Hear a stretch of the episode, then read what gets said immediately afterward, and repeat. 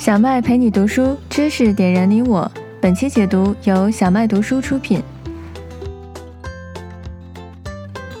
你好，我是小麦啊。本期我们解读的这本书呢，叫做《The Barefoot Investor》，啊，中文的翻译成这个白手起家，或者翻译成赤脚投资者，不管翻译成什么吧。等一下我们开始讲这本书的时候会介绍到。那这本书讲了什么呢？其实是一位澳洲非常资深的投资理财顾问，他为我们揭示了在澳洲生活、投资、工作，包括退休，我们不知道的很多理财的那些知识，尤其是很多的真相。呃，知道了这些信息之后呢，我们可以早日实现财富自由，或者换一个角度说呢，我们不会陷入绝大多数人陷入的这种债务的怪圈儿啊，比如信用卡呀等等。那这本书虽然呢是讲的澳洲的事情，但是我发现很多这本书的读者呢来自于其他国家，包括美国，因为里面的很多的思维方式和一些呃这个做法啊，适用于呃很多其他地方，你未必非要生活在澳洲。但作为咱们小麦读书会的第一本书呢，呃，这个书的选择其实很有深意的，因为首先呢，这本书是跟在澳洲生活的我们息息相关的一本理财书。另外呢，这个书的作者呢就生活在墨尔本啊，也是澳洲人。呃，这个对于我来说有一个特殊的感情，因为很多朋友知道我生活在墨尔本，也深深的热爱这座城市。那所以这本书作为咱们读书会第一本书，还是很有意义的。OK，那先介绍一下这本书的作者，叫做 Scott Pape。呃，刚才我们提到他是一个澳洲持牌的金融投资顾问。呃，另外呢，他过去的十五年当中，在很多的电视节目，呃，他也写专栏，都有出现过，也还有一些广播的这个电台的采访。呃，他呢可以说是澳洲家喻户晓的一位投资理财方面的专家，呃，大家对他的评价也非常非常的好。那说实话，在这一行能做成这个样子，真心不容易。呃，他的特色呢，就是呃，敢说实话。嗯，可能他的这本书也惹毛了不少其他行业的人。但是呢，也实实在在的帮助了上百万计的澳洲人摆脱债务，过上自己想要的生活啊，实现财富自由。那这是这个书的作者，他们呢生活在墨尔本的乡下维多利亚州的一个农场上哈。呃，关于这本书呢，其实这本书已经出版了好多年了。但是这个作者呢，每一年都会重新更新这本书，把新发生的一些财政要闻啊，一些新的数字补充进去，更新进去。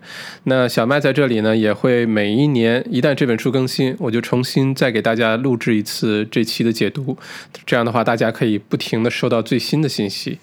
那好，我们就开始讲这本书啊。这本书的开始呢，讲了他们家族的一个呃遭遇过的一次非常痛苦的经历，那就是大家知道，澳洲呢是没有什么天灾的，唯一的天灾呢就是森林大火。那他们家呢住在农场，就曾经遭遇了森林大火啊！一场大火过去，家里所有的东西都被烧光了。那一夜之间变得一无所有之后呢，他们两口子做的第一件事情非常有意思，居然是种了一棵新的苹果树。嗯，这个因为他们在大火的前一天列了一个周末想做什么事儿的清单，这这个种苹果树就在上面，所以他们就去种了这个树。那整本书呢，也是由种苹果树来展开的，呃，分了三个部分，分别是播种。成长，然后是收获，然后书中呢一共提到了九个步骤，如何逐步的实实在在的是这个去落实到一些行动当中，可以呃帮助我们实现财富自由。那也包含在了这三个组成部分当中啊，几乎每一个部分里面有三个步骤。那我们今天就呃展开来解读。那大家知道种树有个特点，就就是要有耐心，对吧？你不能今天种树，明天就要结果。那整本书的讲的呃。一个核心的精神呢，就是在理财方面，我们需要有足够的耐心，不要想着像中彩票一样快速致富啊，是把我们的一些好的习惯养成，然后耐心的等待好事的发生。那回到刚才我们提到的那场森林大火，全家的财产都被烧光了。虽然人没事儿，但是一无所有了。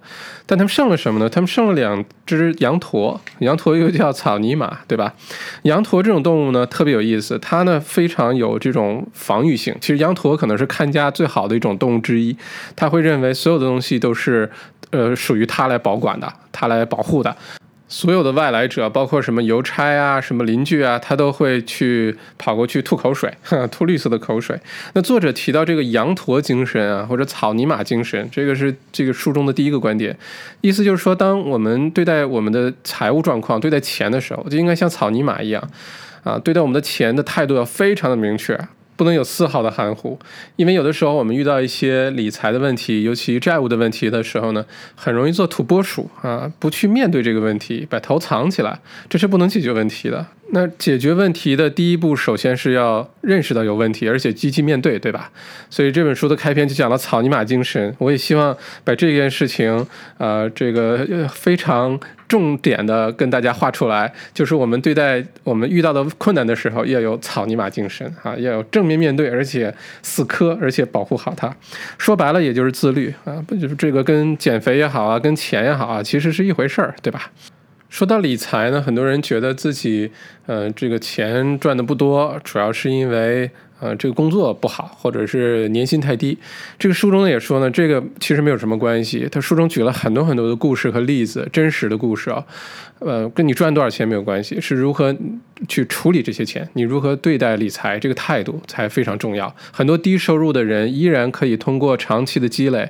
成为百万富翁，所以跟你赚多少钱没有太大的关系哈。你可以少赚，但是如果你特别会投资理财的话，依然可以啊实现财富自由。另外也不要怪大环境，书中也提到，这个越是经济大萧条，这什么股票坍塌、金融危机，越是这种时候，呃，世界上造就的百万富翁的人数越多。其实就是不要怪其他人，不要有那么多的借口啊，让我们正视理财的这个问题啊。OK，那我们就开始详细的解读书中的九个步骤。那第一部分呢，就是成长当中的这个第一步。第一步呢，其实讲的很简单，就是让我们先安下心来。冷静客观的看待自己现在的财务状况到底是什么？你可以是，呃，大学刚毕业，收入不多，或者是你现在有一些债务的问题，或者是你即将面临退休。不管这个情况是什么，第一步是先要正视自己的问题，清楚的分析自己现在的财务状况，而且接受这个事实。然后呢，他说了一个点很有意思，就是说很多人都高估了自己一年中能做的事情。但是低估了自己六年中能做的事情，这个是真的哈。每年我们列那个新年计划的时候，列的都特别高，实际上能完成的不多。如果你把它变，把它变成六年的计划，相信几乎大部分事情都可以做到。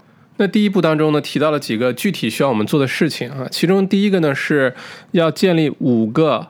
低成本或者零成本的银行账户，没错，是五个。这个其实是为后面的八个步骤做准备。我也真的去做了哈。他推荐了银行叫做 ING 橙色的那个卡，是零呃手续费的，零呃账户维护费的。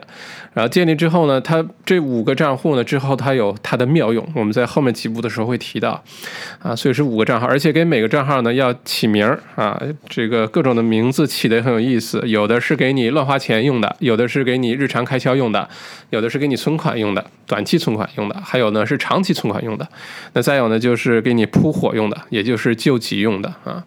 那这些账户在后面几步我们会详细说到。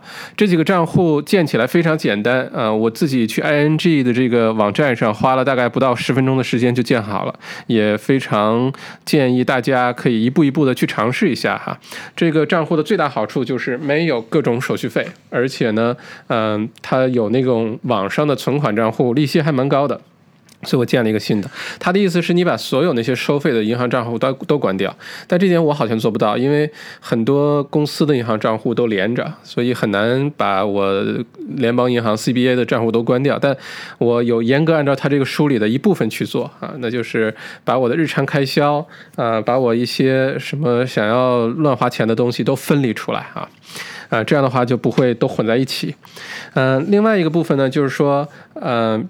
要建立一个叫做 Mojo account，Mojo 的账户什么意思呢？拼起来是 M O J O，呃，Mojo 这个意思呢，有这种呃有魔法的好运的这个意思。这个 Mojo account 以后我们会不停的提到啊。我们基本意思就是说，除了你生活的基本开销之外，你要不停的往这个 Mojo 账户里存钱。嗯，还是那句话，后面几步的时候我们会提到。呃，如果大家感兴趣的话，可以去建一下这账户哈。呃，下一步呢，他讲到了一个有意思的点，这个相信会帮到很多很多的工作的人。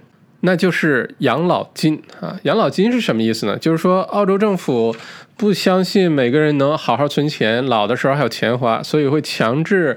你的雇主呢，把你呃薪水的百分之九点五，不到百分之十，存去养老金账户。这个钱你只有到六十五岁退休的时候才能把它免税的拿出来，这就是养老金的本质，对吧？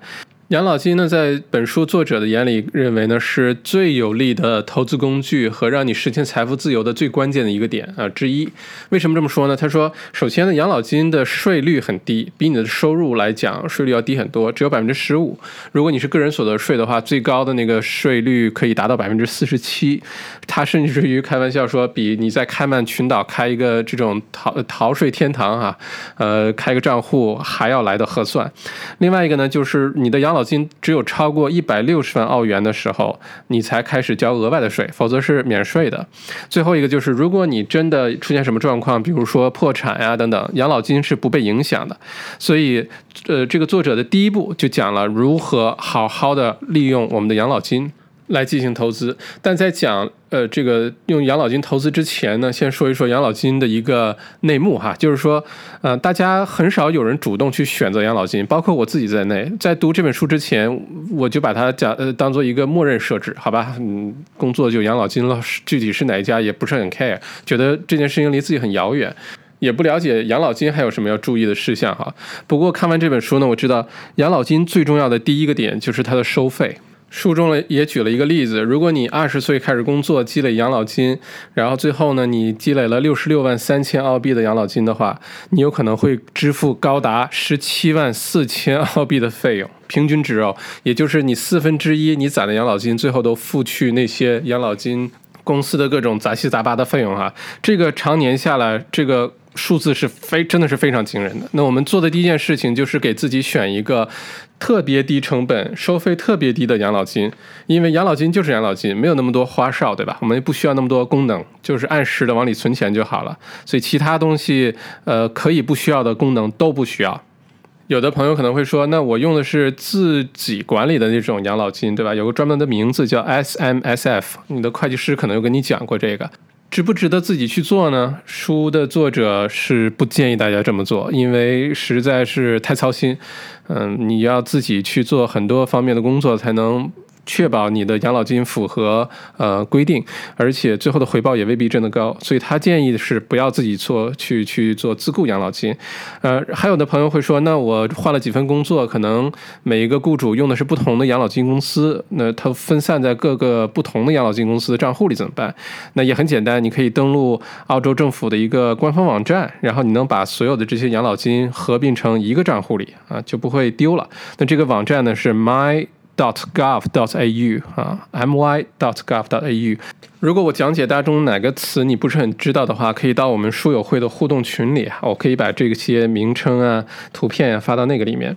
OK，那就是把大家的之前零散的养老金账户可以归到一起。OK，另外什么时候可以拿到养老金呢？就是六十五岁之后，你可以免税的取出你的养老金开始使用。那这个书的作者呢，也推荐了一个他自己使用的，他认为特别特别好用的一个养老金公司，叫做 Host Plus。我也会写在这个互动群里面。Host Plus 它最大的优点呢有两个，第一个呢是收费极低，它是百分之零点零六。的收费可能是整个市场上，澳洲市场上养老金收费最便宜的一个。另外一个呢，是它投资的方式，呃，这个非常的靠谱。这个养老金呃公司大家知道都非常有钱，而且他们可以选择去投什么东西，可以投期货、投股票、投房产、投澳洲本地的、投澳洲海外的都可以去投。只不过他们对这个投资产品的信用评级有要求。那刚才作者提到这个 House Plus 这个养老金公司呢，它投的是澳洲前二。二百的这个股市上的公司，也就是表现最好的两百家澳洲企业啊，上市企业，那这个就相当稳定了。只要澳洲的整体经济在长期当中一直往上走，那这个这个投资的这个指数就不会出现什么问题。那我也开始考虑 把我自己的养老金公司换到这个 Host Plus 了，好吧？说实话，我现在都不知道我的养老金公司是哪一家。那说完养老金呢，下一个说的就是保险，包括人身保险呀，呃，这个意外险啊，等等等等。那其实保险是一个经常被很多人忽视的一个一个投资，这个作为我们现代人的生活是不可避免、不可缺少、一定要有的一个消费项目啊，就是买保险。原因也很简单，因为我们不知道有什么意外会发生。有了保险之后呢，可以确保我们的家人或者我们的未来不会因为生活当中的某一次意外而彻底改变我们人生的轨迹，对吧？那根据澳洲联邦银行的一个数据呢，呃。澳洲人在六十五岁以前，有五分之二的人会有重大的疾病，会影响收入的那种重大的疾病。那保险还是相当有必要的。那作者也说的，买保险呢其实是有一些基本的原则的。第一个原则呢是不要乱买保险，你只买那些呃对你的财务有直接影响的那些东西。比如说你的 iPhone 需不需要买一个延长的保险啊？答案是不需要，因为你的 iPhone 坏了不会影响你的财务状况，对吗？如果会的话。那你要努力赚钱了。那他说的是你需要买什么呢？比如说你的房子被烧毁啊，你的车子被撞毁啊，你在海外旅行的时候生病或者出意外啊，或者是你要去医院啊，呃生病啊等等，这些是一定需要买保险的。其他那些杂七杂八的，什么买个电视啊，买个冰箱，买个洗衣机，买个手机，需不需要延长一年、两年、三年的保修啊？其实真的是不需要，因为这种电子设备坏的可能性微乎其微。你很多时候买的这些保险都是在给商家增加利润，对吧？那第二点，呃，原则呢是说你要选择支付更高的 excess fee，这是什么意思呢？就是说我们买保险的时候，如果一旦出现了问题，需要去申请保险的话，需要先交一笔费用，对吧？叫做 excess fee。那作者的意思是说，你买的时候应该是月供的那个费用越低越好，然后选择那个 access fee 很高的。大家买汽车保险的时候有经历对吧？如果你每个月的月供稍微多一点，那你出现事故的时候 access fee 就会低一些。反之亦然。按照作者思路是，出现呃问题是小概率事件，所以你你的月供应该很低，这样能帮助你省去很多很多的钱。那第三个原则呢，就是不要每年让它自动更新，这个保险自动更新，你应该每年打电话给你的保险公司去谈价，它都可以帮你把这个价格降下来。长期积累下来的话，光在保险这个事情上就能省下很多很多的钱。那在澳洲生活的朋友们呢，可能都遇到一个选择，就是是否需要买私人的医疗保险啊，私家医疗保险。因为澳洲的福利很好，它的这个公共的保险、全民呃保险是非常好的。那书中作者也给出建议，除非你的年收入超过九万，或者你是两口子年收入加起来超过十八万澳币每年，你还不如就不要买私家的医疗保险啊。这个澳洲公立的保险就已经足够好了。当你的收入超过了个人九万澳币一年以上，或者是家庭十八万以上，那样的话呢，你需要多交一部分额外的税，叫做 Medicare Levy Surcharge。在这种情况下，你才值得去买。私家的医疗保险，而且买的时候也注意，是不要买那些 extra，什么呃看牙、洗牙的、配眼镜的，这些都不需要。这些你需要的时候直接花钱买，你需要的是一个最好的医院的那个保险。如果你住院的话怎么办？我也听了这个呃作者的意见，去修改了我的保险，把我的这个那些什么看牙、洗牙、什么配眼镜、按摩什么这些都去掉，都不要了。原来我还把它加了很多，自己算了一下，真的是不需要。每年花了大几百块钱，其实可能也完全用不到那么多的那么多的那个功能。那关于家庭保护呢，有一个很重要的保险呢，就是你的收入保险啊，叫做 Income Protection Insurance。也就是说，当如果你是家庭的主要收入来源，然后你出现疾病啊、出现意外的时候，家里没有收入了，这时候怎么办？哎，有这个保险可以买。那通常买这个保险的基本原则是，你要买你年收入的十到十二倍。比如说你的年收入是十万澳币一年，那你买的保险就应该是一百到一百二十万的保险。这样的话呢，一旦发生意外的时候，你也不用担心家人呃没有收入来源，对吧？那刚才讲了如何省钱和如何保护我们的家人，对吧？通过买保险。那接下来呢，讲了如何花钱，这个很有意思这个话题，因为很多人的财政问题其实不是因为你赚多少，而是因为你太能花钱了，好吧？这花钱呢有是有一个正确的态度的，就是说不要买那些不需要的东西。这个大家可能经常听到哈，我跟大家分享一些数据，比如说在澳洲，维多利亚的环境署分享过一个数据，说绝大多数我们买的东西呢，在六个星期之后就会变成垃圾被扔掉。只有六个星期哦。也就是说，如果你是十二月二十六号 Boxing Day，对吧？购物购物的那个狂欢日那天去买的东西，可能在二月六号还没到中国新农历新年之前，这东西已经变成垃圾了，你已经变失去兴趣了。那其实我们的收入并不低哈，按照书中的数据呢。澳洲的全国平均收入水平是每年八万三千四百四十五澳币啊，这平均水平还蛮高的。其实，那这是统计局的数字。那如果你赚到了这个澳洲平均水平的话，你没有给大家拖后腿的话，你在这个地球上已经是前百分之零点二七富有的人了。换句话说，你如果能赚到这个数，这个地球上百分之九十九点七三的人没有你富有。所以不是赚钱的问题啊，其实还是花钱的问题。虽然我们在澳洲生活成本也蛮高的，嗯，不过呢，这里面作者推荐了一个特别有意思的产品，是一个枕头。他的意思是说，你如何收入不高或者平均水平也能过上百万富翁的生活呢？就是你想百万富翁也要做什么，对吧？他也要睡觉，对吗？他也要有个特别好的枕头睡觉，是吧？那我们可以买一个特别好的枕头，跟过上百万富翁的生活呀。那作者呢，还真的推荐了一个枕头啊，叫做 Dunlop Pillow，据说是枕头当中的战斗机。我会把这个图放在下面的留言区里哈。在 David Jones 买的话，要一百四十九澳币一个，还真的是蛮贵的枕头。因为他说呢，在这些小的细节上，我们要舍得花钱。比如说你的内裤啊，你的袜子，啊就买那些特别舒服的，对吧？这些即使是百万富翁，你也是需要这些东西的。那何必买那些没用的东西？然后在这些。我们每天都需要用的东西上省钱呢。最后他说到这个车，对于买车的态度，说到这个真的惭愧哈。他的意思就是说，如果你要买车的话，你不要车贷啊，不要用贷款的钱去买车，因为车一直在掉价，你应该用自己的钱去买。而且买车的时候不需要那些花里胡哨的东西。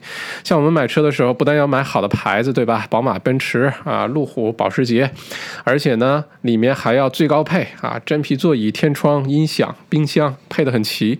那多出这些钱。钱通常要多出呃这个几万块钱啊，高配和低配之间，那多出这几万块钱，其实我们可以用作很多很多的其他的方面。你可以去国外旅行，你可以用来投资，你可以做很多很多的事情，是吗？我看完这本书，我就下决心把我的车卖了。我现在就觉得，哎，真的是，真的是不需要啊！可以买一个，只要能把我从 A 到 B 非常安全、稳妥的、可靠的挪过去的这么一个工具就可以了。所以接下来准备卖车，哈哈。那第二步呢，讲的是水桶。什么意思呢？就是把我们的收入要分成几个不同的水桶，有的是允许你乱花钱的水桶，有的是允允许你日常生活的水桶，有些呢是为了长期投资的水桶。就是说，每次收入进来的时候，我们就应该把它按比例分散到不同的水桶当中，这样你不知不觉的就已经有了存款，有了投资，而且呢不会看见银行账号里钱很多的时候就呃冲动消费，对吧？那书的作者呢，建议我们分成三个水桶，第一个是用来日常消费的，第二个是用来以防万一的，那第三个呢，就是用来我们做长期投资的。那第一个日常消费的水桶呢，又仔细分成你收入的百分之十可以用来随便花，好吧，冲动消费。那另外百分之十呢，是用来长期冲动消费的，比如说你想攒钱去个地方旅行啊，你想攒钱装修房子啊，攒钱结婚啊，攒钱离婚啊，啊，都可以放在这个百分之十里。那还有百分之二十呢，是叫做呃灭火器的这个这个存款，也就是救急用的。那其他百分之六十，你可以用作生活的平常的一些呃开销。那第二个水桶呢，就是我们刚才提到的 Mojo Account 啊，以防不时之需的这么一个水桶。里面呢，你可以把家里没用的东西放在 eBay 上卖掉，或者没事儿的时候去开个 Uber 哈，赚点呃外快，把这些钱都存起来，存在这个 Mojo Account 里面。那第三个水桶就是长期投资用的，不管是你的养老金账户啊，还是你买的债券啊，还是你投资的房产啊，那这是第三个水桶。那三个水桶建好之后，每个月你是有收入进来的时候，就自动的把它分散掉啊，百分之十去乱花钱的账户，百分之十去什么账户？这是为什么在开始的时候我们要建五个银行账户的主要原因。那原则上来说，你的 Module Account 啊，你的 Module 账户里，好运账户里呢，存的钱你是不能动的，除非有紧急情况，否则你是不能动这个钱的，好吧？那这些都做好之后呢，就来到了第三步啊，如何解决债务问题？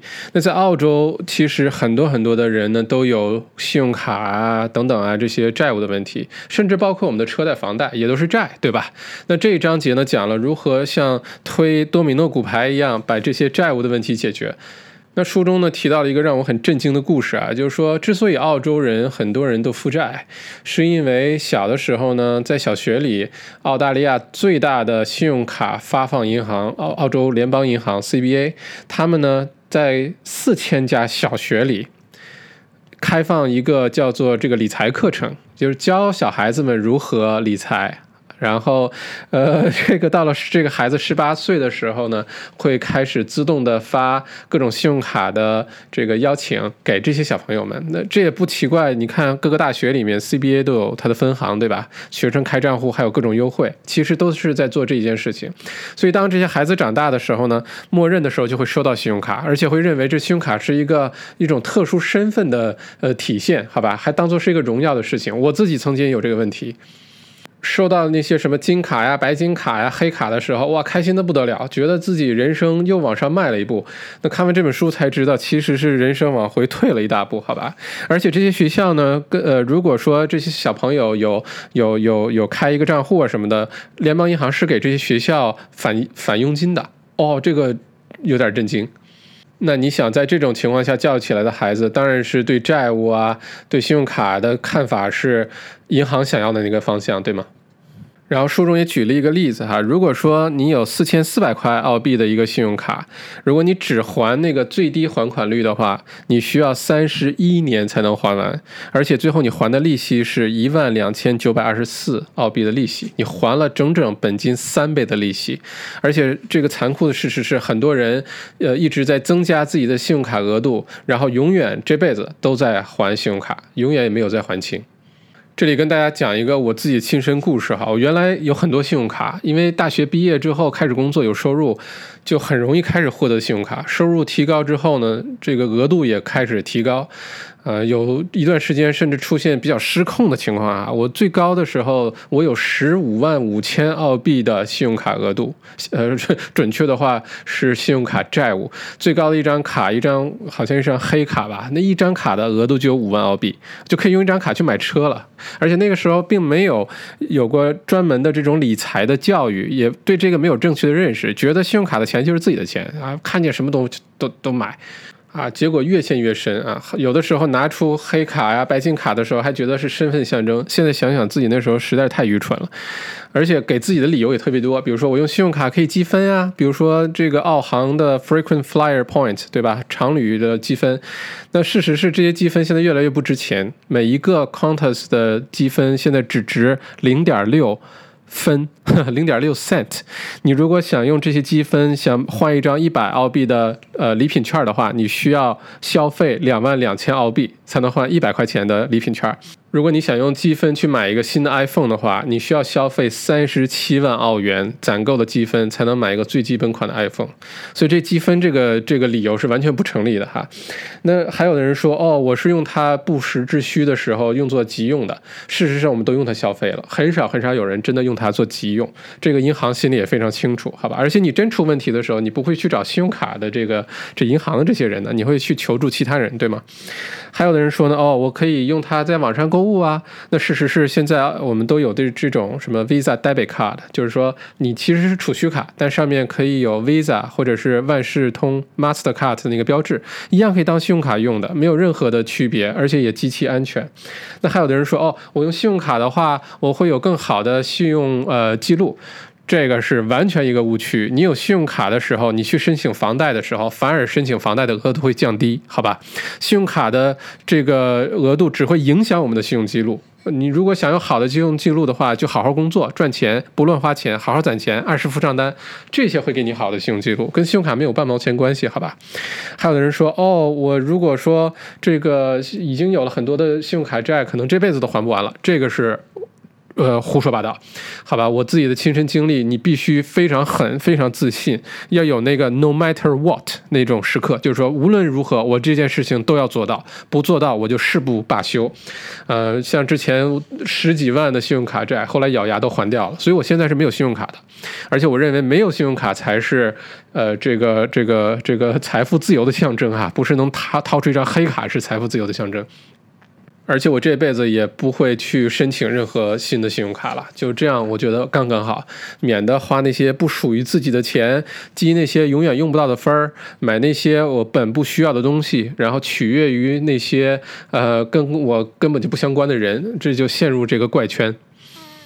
那说到这里呢，澳洲这两年窜升一家公司叫 Afterpay，对吧？就是说你去零售店买衣服啊，或者网购啊，都能看到这个标志。Afterpay 就是你买什么东西，你觉得买不起，你可以把它分成四期分期付款，非常容易就获得。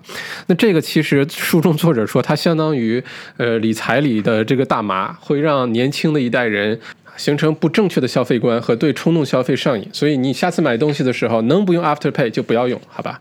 但并不是所有的债务都是不好的。那书中也提到这个澳洲政府为本地居民呃提供的这个助学贷款啊，原来叫 Hex Help，现在好像叫 Fee Help。那这个呢是没有利息的。而且呢，这个是你的年收入超过五万一千九百五十七澳币的时候才开始还款的。那书中作者认为，这个这个债务是个好债务，你可以留着啊，慢慢还，不着急还掉啊，因为它没有利息，没有什么代价，好吧？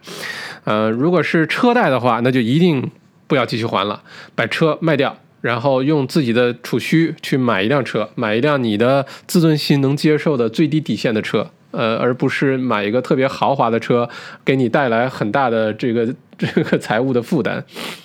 那还有读者呢问哪一张信用卡呃需要先还？如果很多的时候，呃，我以为是利息最高的那张信用卡哈。作者提供的建议不是，是额这个你欠款额度最小的那个。这样的话你会有成就感，你就会一直还，一直还，一直还。那如果欠债实在太多的话，是不是要宣布破产呢？这些债务就不见了呢？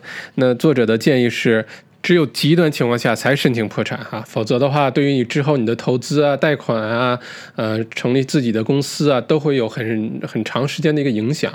比如按照现在澳洲法律规定，如果你宣布破产呢，三年内你是不能做公司的董事的，呃，而且呢，你要是想申请贷款的话呢，要等到七年之后才能再申请贷款，所以这个代价是非常非常大的，需要慎重考虑的哈。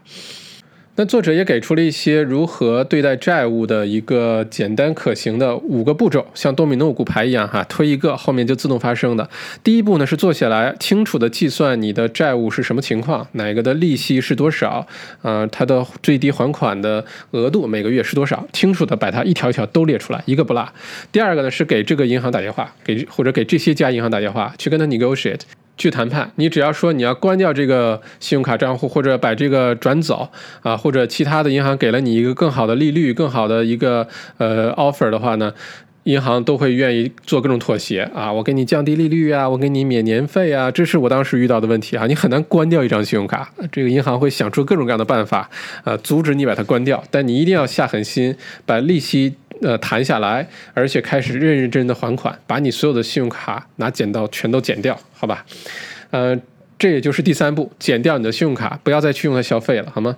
然后第四步呢，就是开始认认真真的还债啊。通常来说呢，你不要期待很快就能全都还清，看你的债务的情况。呃，绝大多数人需要一年到一年半的时间才能把这些债务还清。啊，所以没关系，很多人都遇到过这样的问题，经历过这个过程。那第五步呢，就是庆祝啊，你把你的过去的银行卡的账单啊，把这些剪碎的卡呀，拿到后院把它烧了，你要庆祝一下，哈哈，然后以后下定决心再也不要有信用卡了。那刚才呢，就是书中的第一部分播种。那接下来说一说书中的第二部分啊，开始成长了。那刚才说的是如何省钱，对吧？如何节流？那现在讲一讲如何开源。那第一个话题很有意思，就是说如何让你的收入加倍。有时候我们觉得啊，怎么可能收入翻倍呢？我有的时候这个行业的人就这么赚这么多，我怎么可能一下子赚比同行业的人多一倍的钱呢？那书中作者其实提到了一个非常非常重要的一个想法，就是说斜杠青年，好吧？我们这里指的斜杠青年不是什么都干的人哈，是说你在有自己本职工作的时候呢，先不要贸贸然的去辞职啊创业是吧？不需要，你可以边工作呢边用闲暇的时间去做一些自己擅长而且有经验的一些。些事情，比如说接私活，对吧？啊，哪怕刚开始这些工作的报酬可能很低，甚至是没有钱，但是如果长期对你提高收入有帮助的话，都值得做。那作者提到他有一很长一段时间是免费去写专栏，回答各种理财的问题，那个时候也不觉得这个能提高多少收入，但后来因为写专栏，因为上了广播电台采访，因为做做了电视节目，他的收入开始翻倍的往上增长。有的时候我们是要先播种，然后耐心的等待发芽和结果，是吧？那下一个提到的如何提高收入呢？就是说，如果你是工作的话，如何用一个小时提高五千块钱的呃收入？这个挺有意思，是吧？上班的人可能都知道哈，每年这个有涨薪水之前呢，会有一个 performance review，就是你的上级来看一下，呃，你过去这一年工作表现怎么样啊？然后呢，再来评估是不是要给你涨工资，是吧？一般涨的都很少，就是。呃，CPI 或者百分之五、百分之十啊，百分之十五撑死了，对吧？他这里讲的就是说，你对待你的工作态度不要那么懈怠，不要好，今天我要这个考核我过去的工作状况了，就去喽，老板说什么就是什么喽。啊，这个涨多少是多少了。他说不要这样。这里我给大家讲一个故事啊，是这个我最好的朋友，呃，贝贝姐。她原来我们做那个 MBA 分享会的时候，我有邀请她来分享。她是一个是这个神人哈。他跟这个他的老板，他在维多利亚州的交通部工作。他会跟他的老板说什么呢？说如果我能把我们部门的业绩提高。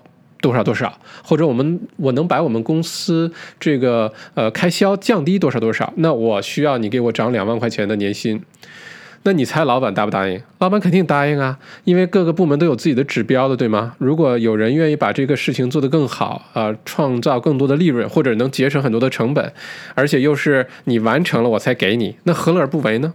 那其实，如果你是普通的上班族，不意味着你的收入就受限制哦。我觉得你也可以去找你的老板去谈这件事情，呃，看看你能为这个公司、这个团队做些什么，做更多的那些增值的东西，然后提高收入。我觉得是一个理性的老板或者是上司都会答应你这个要求的。如果你有这种思路的话呢，你会在公司里成长的非常快。我原来在 Little 地产集团的时候，呃，我们一个高级经理哦，他是从公司的呃前台接电话啊，然后 receptionist 开始做起的，结果用了大概五六年的时间，一直做到公司最高级别的全国的范围的一个高级经理，这是鲜活的一个例子摆在那儿哈。所以不要觉得你现在的处境怎么样受到限制，全都是借口。好，那第三步说完呢，其实就到了一个非常有趣的第四步的话题啊，是买你的。房子买你的住房，那投资地产一直是我们华人大热的一个话题，而且很多朋友知道我是创建了澳澳洲地产学院，专门是普及各种地产知识。我写的专栏也是跟地产有关的。那这一章我很很认真很认真看哈，呃，先说结论，它跟我们以往的很多对于地产投资的想法是很不一样的。那我作为呃这本书的解读者呢，我也需要很客观的为大家分享这个书中作者的态度，好吧？他的态度总结起来很简单，就是说，首先呢，他认为你一定要买房，而且你要买你的自住房，这是必须的。呃，这个自住房有可能是你这辈子做的最聪明的一个投资，因为从从作者的角度来说，尤其是做这种投资理财顾问。这个房产呢，只可能是他可以接触到的其中一种投资产品，对吧？不一定是像我们一样啊，要买个自己的家呀，有那种特别的感情在里面。所以呢，作者是呃非常鼓励我们买自己的住房的。但是呢，有几个关键的点我们需要了解一下。比如说，第一个常见的误区是你等着房价跌的时候才买，那这是一个重大误区哈。只要人口增长、经济好转、人类再往前走，呃，像澳洲这种地方，尤其像悉尼、墨尔本啊、布里斯班什么的，人口又特别多，这房价是不太可能跌的啊。短期的跌只是调整而已，所以这是第一个误区，不要等。第二个呢是说，呃，你不要买一个你负担不起的房子，比如说你去参加拍卖啊，或者看到一个你的 dream home，对吧？特别漂亮的房子，但是你付不起，那这个时候就不要买，因为他说买房子这件事情对于我们华人也好，甚至对于很多澳洲本地人来说，是一个呃这个这个财富能力的象征，对吧？我们又有自己的房子了。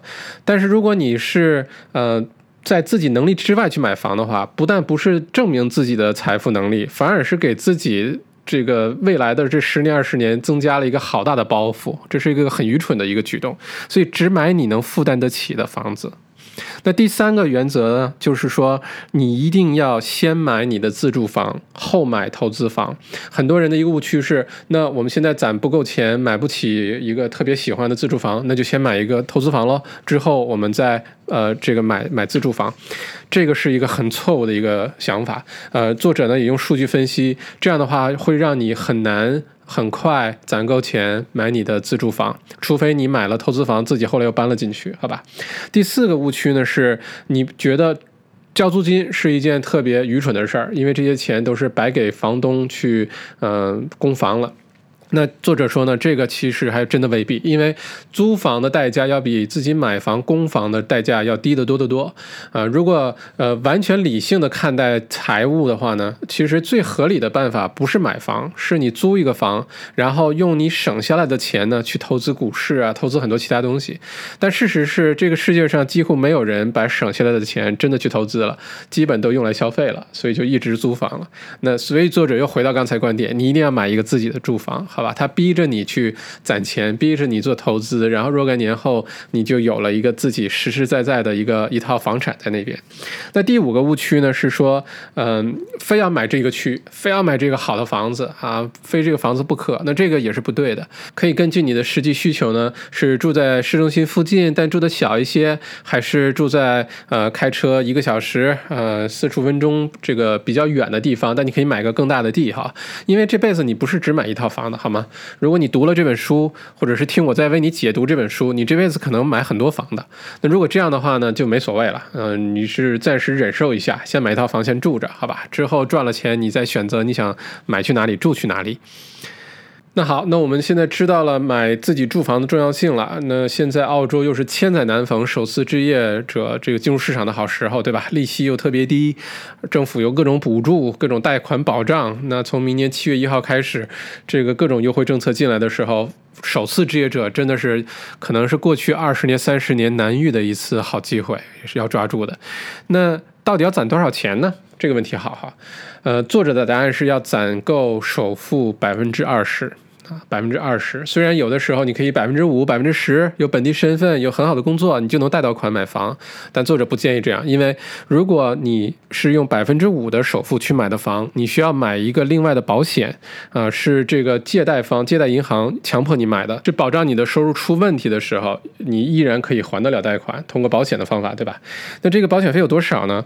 可以高达一万五千七百二十二澳币。那很多人在还。整个房贷的过程当中呢，要多还三万澳币，就是因为买这个保险，所以不如你之前就把这个这个首付攒够，攒够百分之二十，好吧，能长期来看能省下好多好多的钱。呃，另外就是说，呃，这本书书皮上写哈，如何用二十个月的时间攒够呃十万澳币的房屋首付，那这个对于很多人很有诱惑，因为数据显示呢，呃，对于澳洲的一个普通的年轻人，从有第一份工作到能攒够首付，平均需要七年的时间。才能够，那如何用二十个月攒够十万澳币呢？他就说你应该两个人一起攒啊，因为澳洲的贷款产品其实都是给两个人设计的，都不是给一个人设计的。两个人就会容易很多，一个人就要非常非常努力。那如果你是两个人的话，两个人都赚的澳洲平均呃这个薪水的水平八万三千多澳币的话，每个月税后呢各自能拿到手里五千二百五十澳币。呃，两个人要想办法用一个人的人工。呃，过生活，然后另外一个人工完全攒起来，这样的话，你十九个月的时候可以攒够正好十万澳币。那如果你想买房的话，确实要自律哈，确实要延迟满足一下，忍耐一下，十九个月把钱攒够就可以立刻买房。那未来的一两年，对于首次置业者来说，还是那句话，千载难逢好机会，好好利用未来的这些呃这些时间，把自己准备好，尽快的进入市场，抓住这个机会，好吧？OK，那在买房的时候，作者有些建议哈。首先呢是不要相信银行那些呃预审的那些额度，叫 pre-approval，就是说你在买房之前，你去找银行，银行说好，我先批给你五十万，你可千万不要相信他预批给你五十万就真的会给你五十万哦，银行会随时反悔的。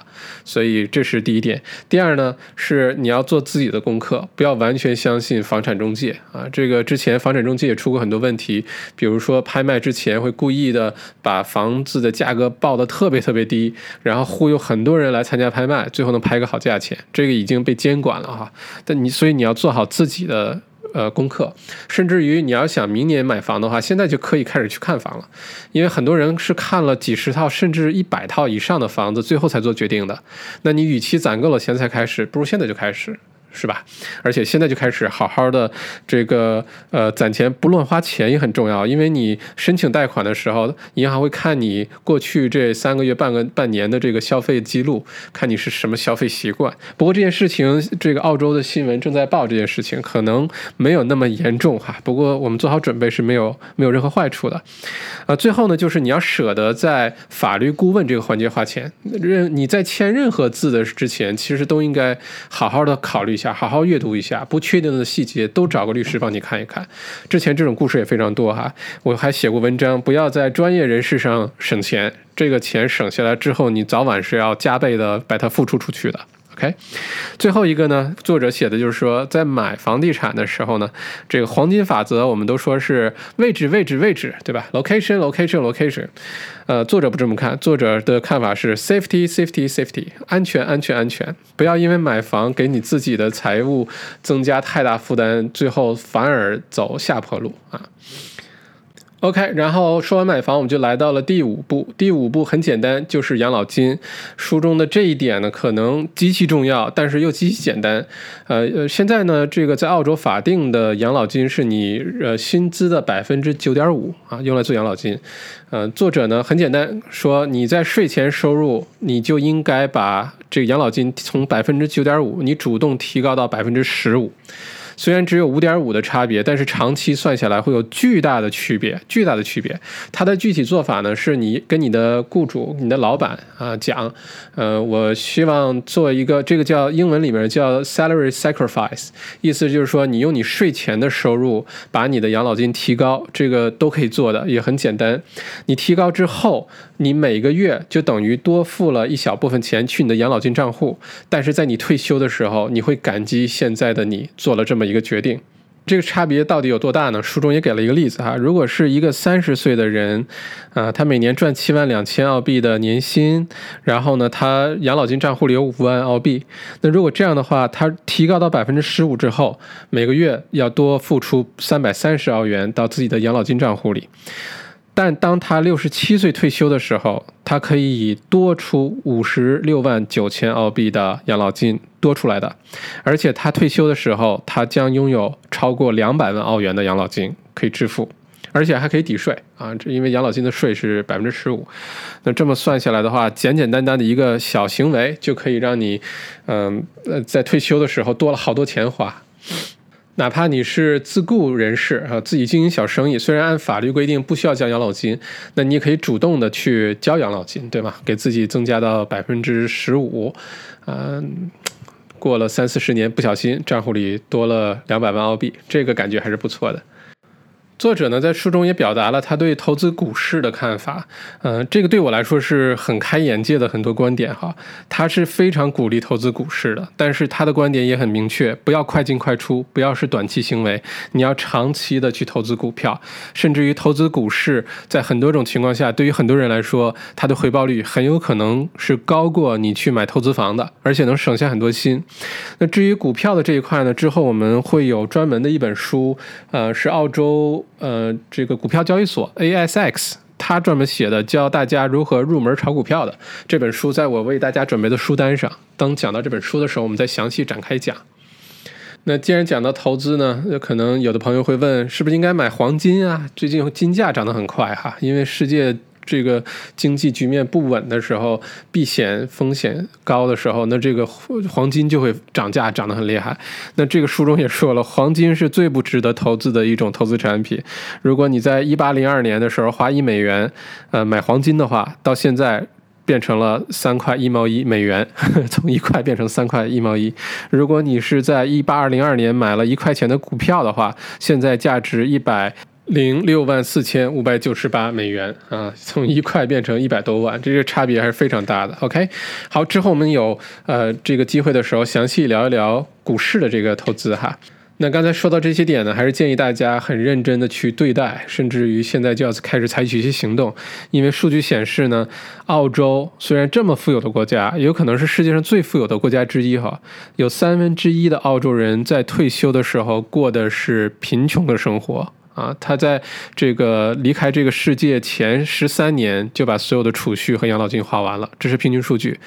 嗯，我们要提前做好准备，不要变成那些人，对吧？否则的话，还挺，你又不能赚钱了，然后你又老了，那怎么办呢？对吧？所以，嗯，现在就开始做准备。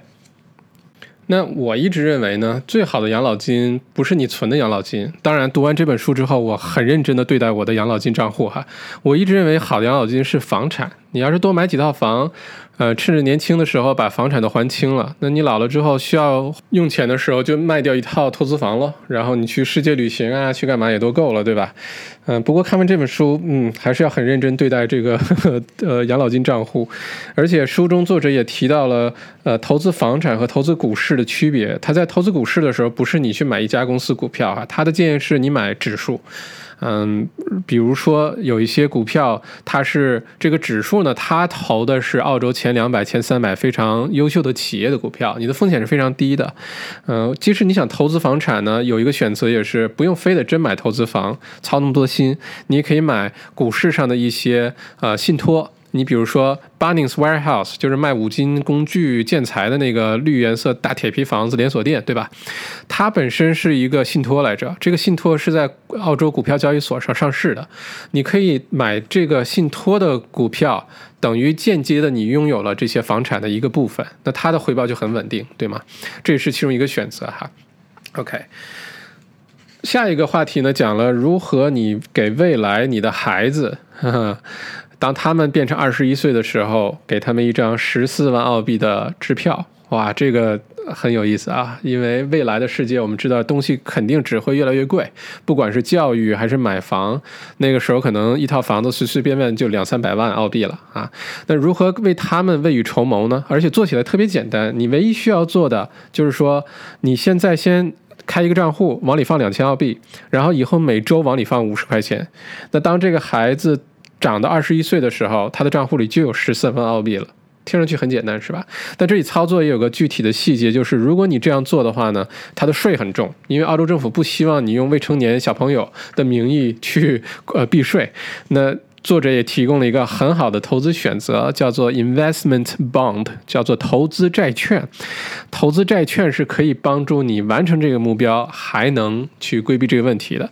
那我也不是投资顾问哈，如果你对这个话题感兴趣，建议你去找一个呃持持牌的这个投资顾问聊一聊，如何去投资一个呃 investment。Bond 啊，投资债券来实现给孩子攒钱这个目标。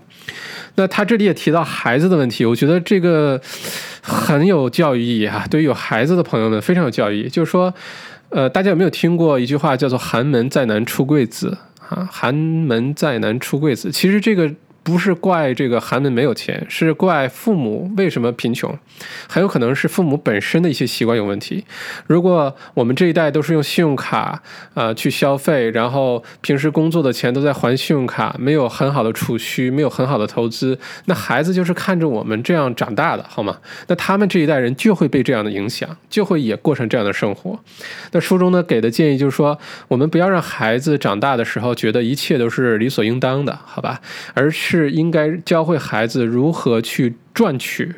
这些钱，比如说你让孩子洗碗，每洗一个碗给他五毛钱；去遛狗，每半个小时给他两块钱，啊，这个都可以让他有赚钱的这个意识，而且再教他如何攒钱。同样的，教他哪些钱你可以去买自己喜欢的没用的东西，哪些钱你要做一个长期的计划，你可以拿这个钱去旅行，或者买一个你特别喜欢的一个大的贵的东西等等。从小就开始教他们这个意识，我觉得这一点真的会帮到很多父母对于自己的理财观和孩子。子的理财观，嗯，有一个很大的转变，而且让孩子更享受通过自己的劳动赚钱和呃攒了钱之后买了自己喜欢的东西，那种这种理财教育可能比什么理财教育都都要来的有效吧。那前五步如果你都做好的话呢，第六步讲的其实是，呃，你把你的这个房子也买了，你把你的房贷也还的挺好了，养老金也提高到百分之十五了，那多出来钱干嘛呢？你要给自己留三个月的。这个备用金啊，存到那个 Mojo 账户里，就是那个好运账户里，什么意思呢？就是就是说，你今天什么都不做了，你再生活三个月都没有任何问题。这个本身的意义远远比你有三个月的存款、生活费的存款要大得多得多。它给你一个非常重要的一个关于钱的安心，而且给你家庭很大的安心。因为数据显示，绝大多数澳洲家庭，呃，这个夫妻吵架都是跟钱有关。这个排名第一位，好吧？你有了三个月的存款放在那边，不管发生什么样的事情，全家人能过三个月安稳的日子，这件事情给全家带来的这种安心的感觉，才是最重要的。所以这就是很简单，第六步：当你有闲钱的时候，不要乱花，把它放进你的猫周账户里，然后啊。存够三个月的钱，那前两步讲完了之后呢，到了最后就是收获的季节了哈，harvest 这一步呢，其实内容呢就相对简单很多，呃，可以用比较这个呃简明的语言给大家概括哈。它第七步呢讲究的就是，既然你前面已经做了那么多工作，你也呃赚了很多钱，你也提高了你的收入，你也还贷款还的差不多了，你也买了人身保险，买了提高了你的养老金，那下一步最最重要的是，你要想尽办法。啊摆脱所有的债务，包括你的房产的贷债务啊，提前把你的房产的这个房贷还完，尽早的让你的银行经理跟你没有半毛钱关系，好吧？哪怕你是你还清房屋贷款那一天，你的银行经理还会回来找你说，你要不要再重新贷款出来做一些投资啊？你要不要再买个投资房啊？他肯定会想尽办法让你继续贷款的，对吗？因为这是他的工作的这个 KPI 其中一个。但是你会发现，呃，这个很多很多呃。呃，我们在澳洲生活当中遇到的有钱人啊，那种就是百万富翁，有一本书叫做《邻家的百万富翁》，对吧？The Millionaire Next Door。其实我们会发现有个规则规规律啊，就是说，真正的一些有钱人是隐藏的，那些表面是很光鲜，穿着西装革履，开着宝马奔驰，然后好像收入很高的人，据一项调查显示呢，这些人都有很痛苦的债务问题。不是收入的问题，还是回到刚才观点，不是收入的问题，是开销的问题，好吧？你赚的再多，你不会理财，乱花钱也没用，你也不够花。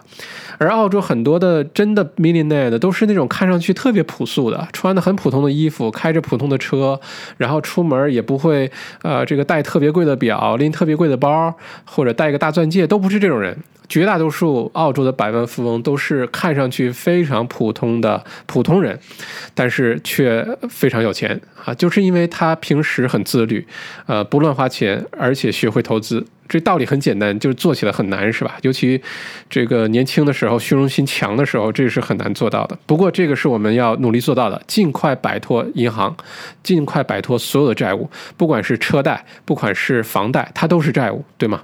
所以，尽快把它呃去除出去。嗯，另外一个就是说，作者呢建议说，当你呃真的有房贷的时候，有几点注意点。那第一个呢是说，你不要。呃，买那些功能特别多的贷款，啊，什么蜜月期啊，这个功能那个功能不需要，你需要的就是一个最最最简单、利率最低、手续费最低的贷款，好吧？第二个呢是不要固定你的利率啊，你要浮动利率。当然现在澳洲是历史新低，你可以固定一段时间，否则的话呢没有太大意义，你就跟着浮动利率走就好了。第三个原则呢是你选择贷款的唯一条件就是选那个贷款利率最低的。啊，甚至于你可以去不同的换银行，你要换银行这个利率最低的那个贷款，长期下来可以为你节省非常非常多的钱。好吧，而且在每一年的时候呢，你可以给你的银行打电话，来重新讨论你的这个贷款利率啊，你可以跟其他银行比价。对于银行来说呢，他们是非常不希望你离开的啊，你在获得一个新客户的代价其实非常大，所以银行很多时候会愿意妥协，比如说把你现在的利率降低个百分之零点二五啊，降低一个百分之零点五啊，这一年下来你就能省两三万澳币的利息。这个电话如果花个十分钟打，还是很有很有价值的。是吧？嗯，这是是最后一个原则。呃，他是说呢，如果说你是通过呃贷款经济获得的贷款，那这里呢你要找有一种贷款经济呢叫做 cashback mortgage brokers，啊，也就是说这个贷款经济其实它获利的方法，它可能免费帮你申请一个贷款，但其实银行是付佣金给这些贷款经济的，而且贷款经济呢每个月还会拿到一个很小额度的一个银行的呃这个这个这个佣金。那很多的这种 cashback mortgage brokers 啊，他会把他获得以后每个月的佣金呢，他会返还给你，你可以签到合同里。这样的话，你每个月就等于又多了几百块，甚至上千块的这个呃这个这个钱来帮助你还贷款。那作者也说，他写到这段的时候，很多的贷款经济都对他非常的不满，甚至还有对他人身威胁的哈。但是我觉得这个这个真相还是有必要跟大家分享。做一个非常聪明的投资者啊，理财。财者，OK，那最后两步骤呢，是基本上是假设我们已经呃一切都进入正轨，准备实现财富自由了。那第八步就是你需要多少钱对退休这个问题，可能很多人没有真的去思考过哈。那书中也给了答案，就是说如果你是单身的话呢，你需要的是养老金账户里有十七万澳币啊，你可以退休。呃，如果是两口子的话呢，养老金账户里要有二十五万澳币。啊，这样的话你才能安稳的退休，才不至于，呃，退休了一半时间，然后突然发现人还活着，钱没了，钱不够用了，好吧？所以这个是一个小目标哈，可以去往这个上面去努力。那最后一步呢，讲的是当我们真的实现财富自由了，钱已经不是问题了，我们有投资、有存款、没债务。嗯，然后生活非常愉快，又生活在世界上最宜居的城市。那下一步干嘛呢？人生意义在哪儿呢？那书的最后也写，其实要学会赠与和贡献。也就是说，当你自己实现财富自由的时候，呃，很多人就开始选择做很多呃慈善的事情啊，去帮助更多其他的人啊。这个其实听上去好像一直是。听了很多很多哈，但是我读的这么多书里面听过的很多励志的演讲，很多成功人的对待人生的态度都有最后这一点，这是一个共同点，那就是说你能为这个世界留下什么啊？Leave a legacy。第九第九步，Leave a legacy。我觉得这个很重要。我觉得这个就好像说，如果明天为你办呃呸呸呸，如果为明天为我办葬礼，好吧，这个。来很多亲戚朋友啊，然后站在那儿，大家回顾一下我的这一生，会说到什么？我觉得很少有人会说啊，小麦原来开了一部多好的车，小麦戴了一块多好的表，小麦穿过多贵的衣服。我觉得好像都不会是这些，而是小麦曾经做过很有意思的事情，小麦开过读书会，啊，小麦帮助过很多人，小麦为大家做过很多次演讲，嗯。我觉得这个可能是我最想听到的那个，对吧？所以如果是这样的话呢，从现在就开始往那方面努力啊，不去买那些没用的东西，把生活当中不需要的奢侈的东西都去掉，实实在在的生活，好好的理财，然后呢，争取能为这个世界做点什么，能为其他人做点什么。那种满足感应该是非常强的，至少我做读书会，现在发自内心的就有这种感受。我真的觉得我在做一件有意义的事情，可以帮助大家在钱的问题上少走很多的弯路。好吧，那这本书呢就讲解解读完了，还是回到书的开始。那这本书呢是用非常非常实在的呃步骤和一些建议，教会我们如何摆脱债务的怪圈，早日获得财富自由啊！而且也教了我们把养老金提高到百分之十五，如何看待股市，如何提高你的收入，如何低风险的开始做一些提高收入的事情。这本书我觉得是值得反复听的，而且，呃，如果作者真的每年都更新书中的内容和数据的话，我在这里也承诺大家，每年我都重新为大家读这本书，让大家获得最新的知识。